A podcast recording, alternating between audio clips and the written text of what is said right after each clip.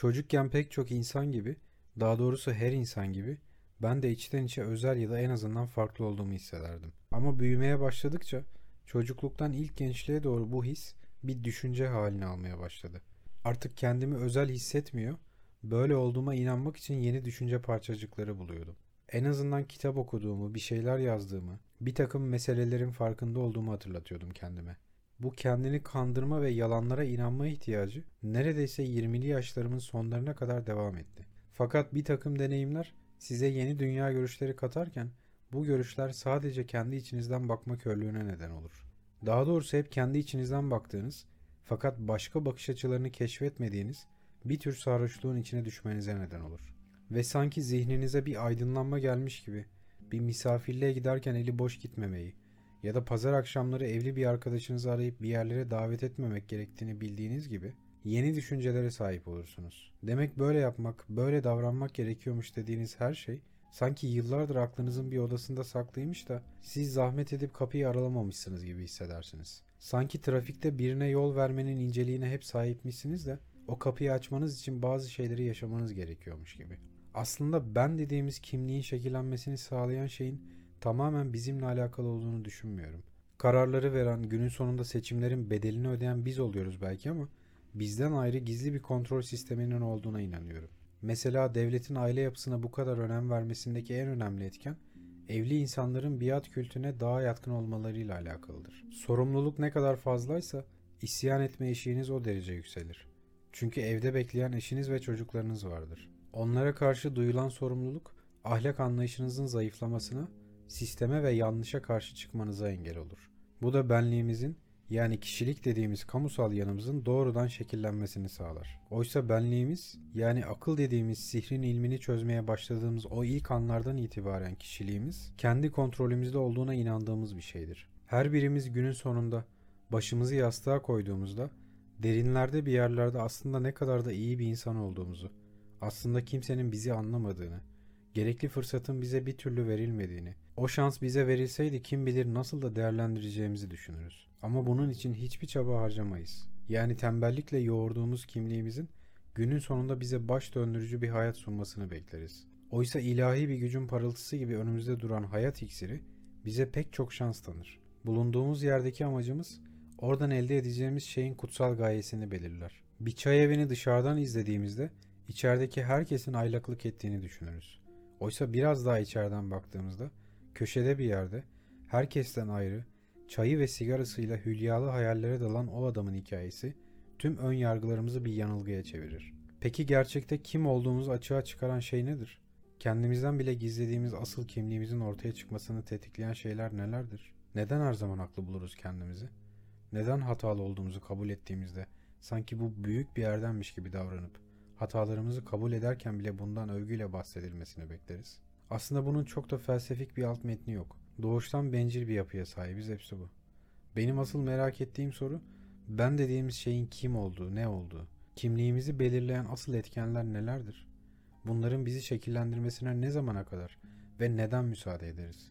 Peki en önemli şey, kimliğimizi doğrudan şekillendiren asıl kutsal şey nedir? Bana göre acıdır. Izdırap, ruhun merhemi değilse de bir yarayla nasıl baş etmemiz gerektiğini bize öğreten en kıymetli hazinedir. Bana göre acı, ruhun merhametli öğretmenidir. Ancak acı çekerek, ızdırap duyarak varabileceğimiz bazı yollar vardır. Çünkü bu hayatta ancak o yoldan geçersek anlayabileceğimiz bir takım meseleler vardır. Manasını kavrayabilmemiz için o derin acıyı tatmamızı ister hayat bizden. Ruhumuz acının yoğun şiddetiyle ilk karşılaştığında egomuzun bunu büyütmesi, böyle bir acının ancak bizim başımıza gelebileceğini söylemesi bu yüzdendir. Fakat bir zaman sonra gaddarlıkla suçladığımız ızdırap şefkatli bir öğretmeye dönüşür ve biz ruhumuzu terbiye eden bu öğretileri merhametle kucaklarız. Çünkü yaşanan olayların şiddetini, yani iyi veya kötü oluşunu belirleyen sınır bizim onlara bakış açımız, yani onları yorumlayış şeklimizdir. Eğer kuyunun dibinde olduğumuzu kabullenip tüm gün karanlıkta olduğumuzu hatırlatırsak kendimize, ruhumuz karanlıkla yoğrulur. Fakat tam tersine bir kuyunun dibine kendi hür irademizle, bir öğreti nedeniyle indiğimizi ve ruhumuzu keşfe çıktığımızı düşünürsek, acıyı ve olayları yorumlayış şeklimiz de bu yönde değişir. Geride bıraktığımız benliğimizi, yani yenilginin sihrini kavramamış, acının merhametli yanıyla tanışmamış o saf halimizi özlememizin nedeni cehaletin tarifsiz mutluluğuyla ilgilidir. Kendimizi keşfetmenin serüveni, kendimizi keşfettiğimizi sanmanın sarhoş güstahlığına yenilir. Eskiye duyulan özlemin ya da eskiye dair yapılan güzellemelerin nedeni eskinin daha iyi, daha günahsız olması değildir. Edebi bir güzelleme ile arkamızda bıraktığımız kısıtlı benliğimiz bir yerlerden, derinlerde bir yerlerden bize göz kırpmaya devam eder. Bir süre sonra düğmenin delikten geçişini, bu geçiş sırasında ipek kumaşta çıkardığı sesi fark etmeye başlarız. Ve sonunda yatağınızda uzanmış tavanı seyrederken ben aslında kimim diye sormaya başlarsınız. İşte benim bu podcast'i kaydetmeme neden olan o salak ama bir o kadar da tuhaf soruya geldik. Ben aslında kimim? Hayat, arzuladığımız ve sahip olduğumuz şeyler arasında sıkışıp kaldığımız dar bir sokaktır. Yaşamımız boyunca farkında olmasak da tek gayemiz bu ara sokak yalnızlığından kurtulmaktır. Bazısı dar bir sokakta geçirir hayatını, bazısı yepyeni bir ışık, renkli bir vitrin, incelikli bir dokunuşla keşfeder başka ara sokakları.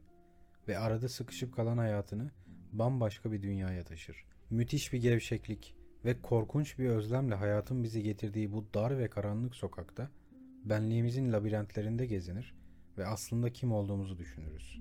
Ben dediğimiz şeyin bir benlikten, bir kimlikten de öte bir şey olduğuna inanıyorum. Bakkala girip bir kısa kemil olabilir miyim derken takındığımız tavrı ya da yemek güzel olmuş diye yalan söylerkenki acemiliğimizi ben dediğimiz o tuhaf kimyanın belirlemesi beni her zaman şaşırtmıştır. Ama beni asıl şaşırtan şey yıllarca içine sıkışıp kaldığımız, hapsolduğumuz benliğimize gün geçtikçe alışmak zorunda kalışımız. Ama buna rağmen geçen her gün ona daha da yabancılaşmamız. Ben aslında kimim diye sorarken kendime merak ettiğim şey benlik dediğimiz şeyin ne olduğunu öğrenmek olmadı hiçbir zaman. Onu elde etmenin reçetesini keşfetmek istedim hep. Yani nasıl oluyor da herkesin önünde rahatça dans edebiliyor o adam? Nasıl oluyor da hiç dişini sıkmadan, rol kesmeden, içinden geldiği gibi sevdiğini itiraf edebiliyor insanlar? Nasıl oluyor da kimse bir başkası olmaya çalışmadan, derinlerde bir yerlerde, aslında bir başkasıymış gibi davranmadan, gerçekten de kendisi gibi davranarak sürdürebiliyor yaşamını? Tüm bunlardan öte, insan kendisi olmaya nasıl katlanabiliyor?